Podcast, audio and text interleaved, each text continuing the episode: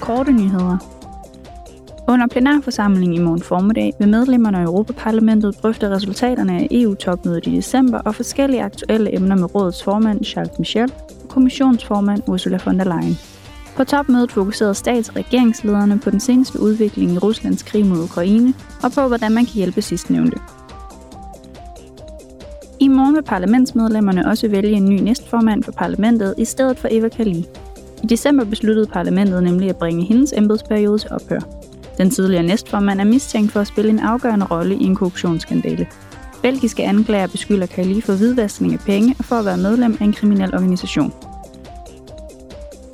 Et yderligere emne, parlamentsmedlemmerne vil drøfte med rådet og kommissionen i Strasbourg, er de seneste afsløringer om Ubers lobbyvirksomhed i EU. Debatten i plenarforsamlingen vil undersøge situationen for Uber-chauffører i Europa, og i hvilket omfang Uber har påvirket arbejdstager og sociale rettigheder.